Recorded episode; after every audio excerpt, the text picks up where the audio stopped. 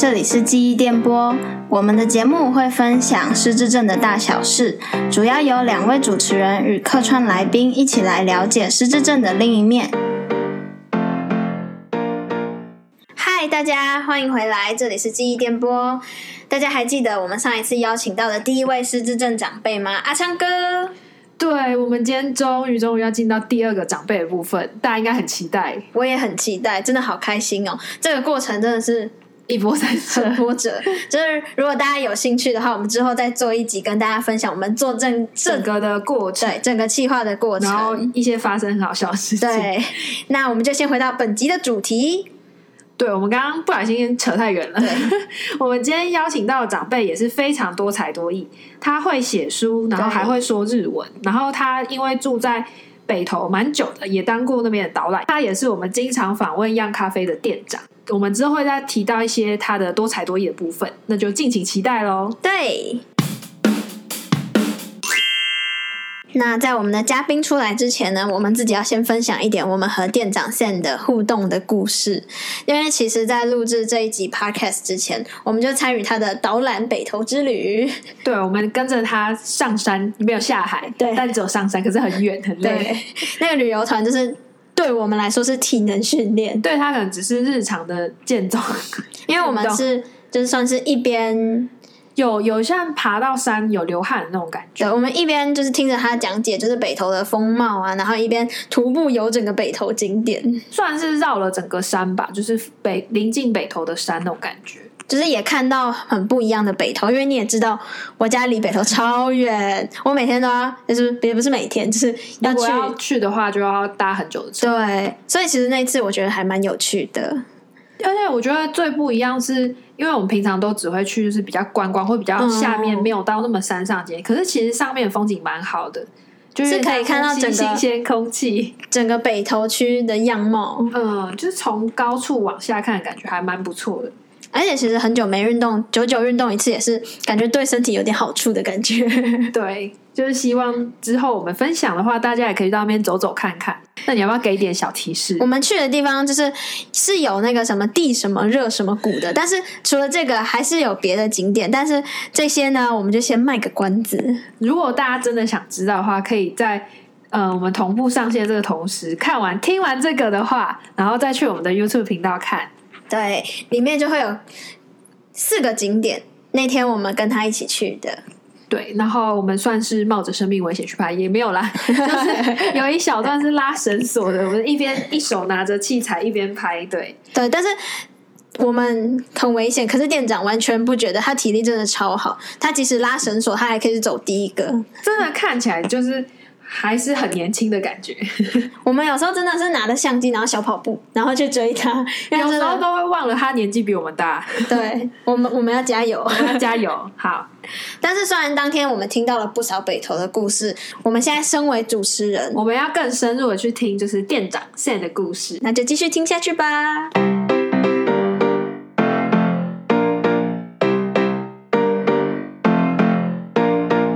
家听完刚刚的分享，应该会很好奇我们为什么要去北投。答案是因为我们店长是北投人，然后我们就接下来欢迎我们的店长 Sam，欢迎，谢谢谢谢各位。在在我们讲到北投之前，我们想先问店长 Sam，为什么你叫 Sam？哦，这是圣经上的一个名字哦，哎，圣经上的一个名字。所以当初找名字的时候，就是从圣经上面去找的。哦，就觉得这个好像还不错，很好听。对，谢谢。那我们想问啊，就是上次我们不是去北投吗？那你在北投住了多久啊？呃，其实北投是你的故乡吗？在民国七十年，七十年初吧。所以北投住了快四十年，哦，很久哎。然后以前刚搬去北投的时候，就是只要放假日就往北投的山里去跑，去泡温泉，风景很漂亮。跑山。哦，哎，去健走，对，去阳明山，然后去七星山，去大屯山。所以那一边等于是我们家的后花园。哦，所以这算是你选择住在那边的一个原因吗？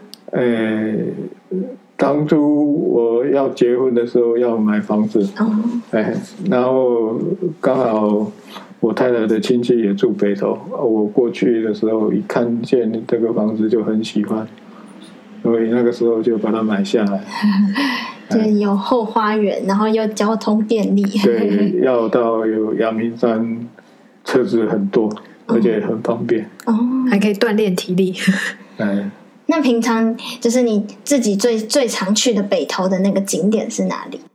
最推荐大家去的就是，其实登山的话，七星山系是比较远一点，嗯，大屯山系是比较近一点。那大屯山我不建议去爬，因为那个。呃，有一小段路比较危险一点哦，要要锻炼一下再去会比较好。对，要溜收啊。哦，跟上次我们有一小段也有。对，就是那个呃，台湾新武石那边，嗯，那一段路以前没有绳子，可是那那天我们过去看的时候，就是因为。没有人维护，所以说土石有一些流失哦，流失，所以它变成越来越越比较高低落差比较大，对，路来路夹，嗯，就斜坡度越来越大，所以有登山者好心把绑一个绳子，绑个绳子。哦，那像大屯山系，我曾经遇到过有人就是要下山的时候。经过那个比较陡的坡段，没有抓好，滚下去，摔断了腿。哦，摔断了腿，那在山里面很麻烦，大家都用背的把它背下来，背下来，然后在二子坪再过去一点，那边车子救护车才能到。不过还有一个面天山，一个向天山。哦，我倒建议大家可以去走走看看，看风景。哎，对。那还有一段山路呢，就是小六去小九回，小型公车小六哦，我好像听过，去阳明山上搭的那个公车，对，小小型公车六号去，然后小型公车九号回来，那这中间两点相连接的地方，就是我们要走的路哦。对，不过那个走起来慢慢走，散步的话。要可能要比较久一点，大概要较没有经验的话，大概要四五个钟头。哦，那也蛮久的。对，要四五个钟头。店长应该蛮常爬山的哈，我们上次都跟不上你。脚步走得快，因为因为比较少的原因是后来我都出国。哦。哦，所以就比较少过去。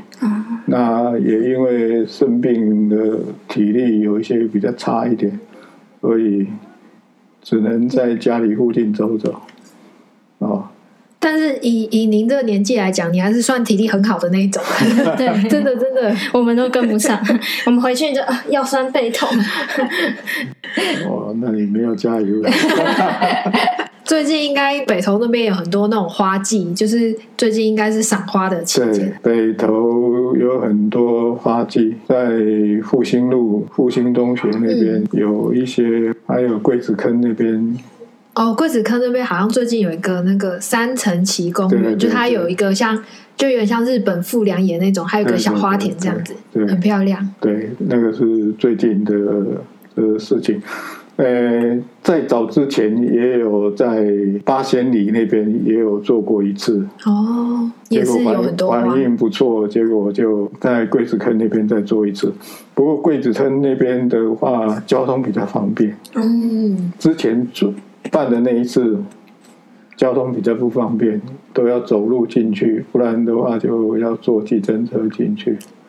桂子坑那边是我记得好像搭公车就可以到了。对，那边比较方便，所以我说他们的设计可能八千里那边那次了解到交通的部分问题，然后就解决这个比较大的问题。就在柜子可能再办又比较方便了。嗯，所以大家就是要自产就去北投自产，好山推荐水这个可以假日户外走走的一个新的景点。北投，所以我说北投是台北的的蛋壳区嘛，哦，哎，最边缘的台北的乡下。但有点像后花园的感觉，就是远离都市的一块那种很漂亮的地方，这样子。对，要用心慢慢的看，因为我个人是比较喜欢文史地、嗯，文文章啊、历史啊、地理啊，也参加一些什么导览的活动啊，有用一些心去理解，因为自己故乡做起。那你刚刚有说到你很喜欢文史地理嘛？那我们最近也听说您出了一本书，是因为你平常的兴趣是看书吗？就可能喜欢文文字的部分，我平常的兴趣就是，因为小时候家境比较不好，啊，最最好的娱乐就是不用花钱的，所以比较喜欢看书，自己也去找答案、找资料去看。那其中有一本书就提到说，呃，如果失智了，那记录。计划对我们非常的重要啊、哦，就是自己做事情要有计划，要有记录。我就开始用一个小本子随便记。协会这边看到我也在做记录，就送给我一个一个小本的 notebook 哦，啊，那 notebook 记完了，结果我们秘书副秘书长看到了。他又送给我一本，嗯，可以写好久。那但是他后面又加了一句话，就是既然你都写了，那应该可以出一本书。哦，就是分享给大家。对，就是从那个时候开始，这样子建议的时候，我想可试着看看。所以慢慢的把自己的想法、看法记录下来，啊，然后演变到今天，说真的要成为是一个事实，来出一本书，变成一个大作家。没有，那只是我也欢迎大家可以去上网看看，对，上网看看。我们等一下最后再来跟大家 公告一下。公告一下。那想问啊，就是除了书，你平常还有什么兴趣？因为我们听说你都会去上日文课。日文现在是没有在上，嗯，但是有参加日文歌唱班。哦，就是算对日文有兴趣，所以想去学这样子。呃，以前对日文有兴趣的话，是因为小时候。听长辈们讲日文。哦，啊，然后在上班工作的时候被派去日本住，那一去的话都是三个月，所以日本从从我到后来前前后后去了大概十几次，十二次还是十三次，那有一半的时间都是出差，都是一去的话，大部分都是三个月，那后来都是。旅游去玩，嗯，那跟我太太一去，因为机票很贵，所以呢，我们也都是不会是尽量少去三五天的，啊、嗯，去一个月或至少半个。月，慢慢漫游这样子，对，漫游。啊，也因为我儿子去日本读书。所以我们两个老的过去看看他，也顺便去玩一玩。说真的，没有很好，也忘记了很多。但是去学日文歌唱，最主要的话是有建议说，呃，失智者如果能够再学习，会比较好一点。既然这样子讲的话，那日文也不可能好到什么地方去。去学学唱歌，嗯，啊，所以就去学日文歌唱班。那一方面也要学一点日文，一方面又要唱歌，一方面又没有时间，因为有节拍嘛，啊，没有时间让你去想啊。什么东西，所以反应要比较快一点。呃，感觉上还要记歌词，这个主意不错，所以就参加日文歌唱班这样子。那接下来就是身为样咖啡的店长，你觉得最开心的事情是什么？最开心的事情就是大家过来理解失智症是怎么一回事。嗯，哎，最开心的就是，而不是说你来喝一杯咖啡，或者是说你来点一份餐。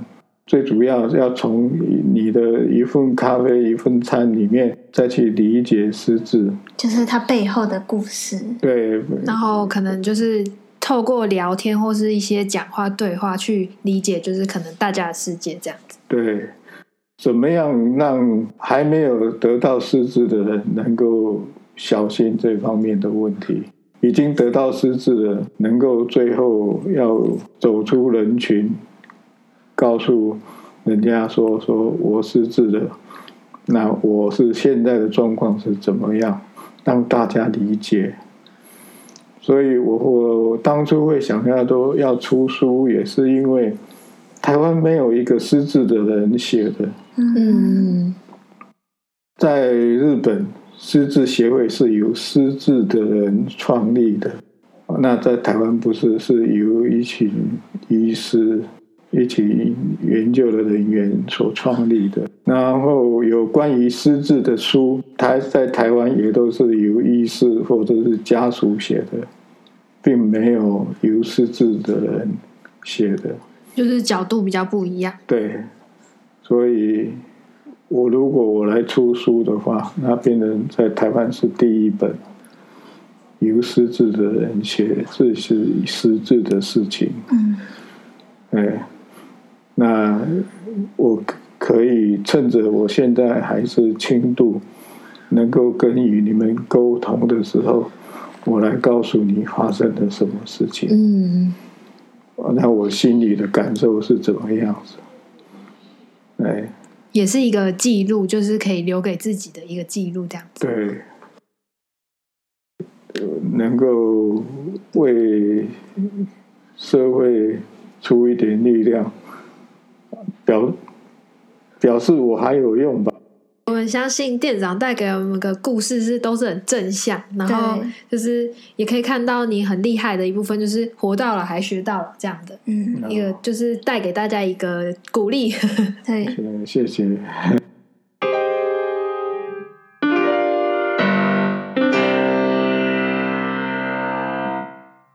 不知道刚刚大家听完有没有觉得有点震撼到？因为确诊失智症的人，其实还是有很多事跟一般人一样，就是以我们目前两位确诊失智症的来宾都是这样的。就是应该说，我们拍摄的过程相处下来后，我们发现其实他们跟一般就是一般可能家里的长辈没有太大差别，顶多就是可能说话再慢一点，或是要想比较久一点。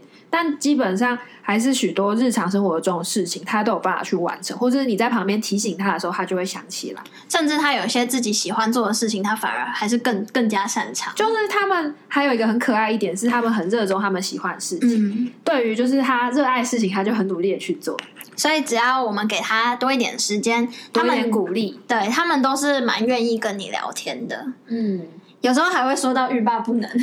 对，就是整个就聊开了。对，不知道大家觉得这样的内容，大家有没有觉得还不错，想继续听下去？但是今天的内容我们就到这里结束啦。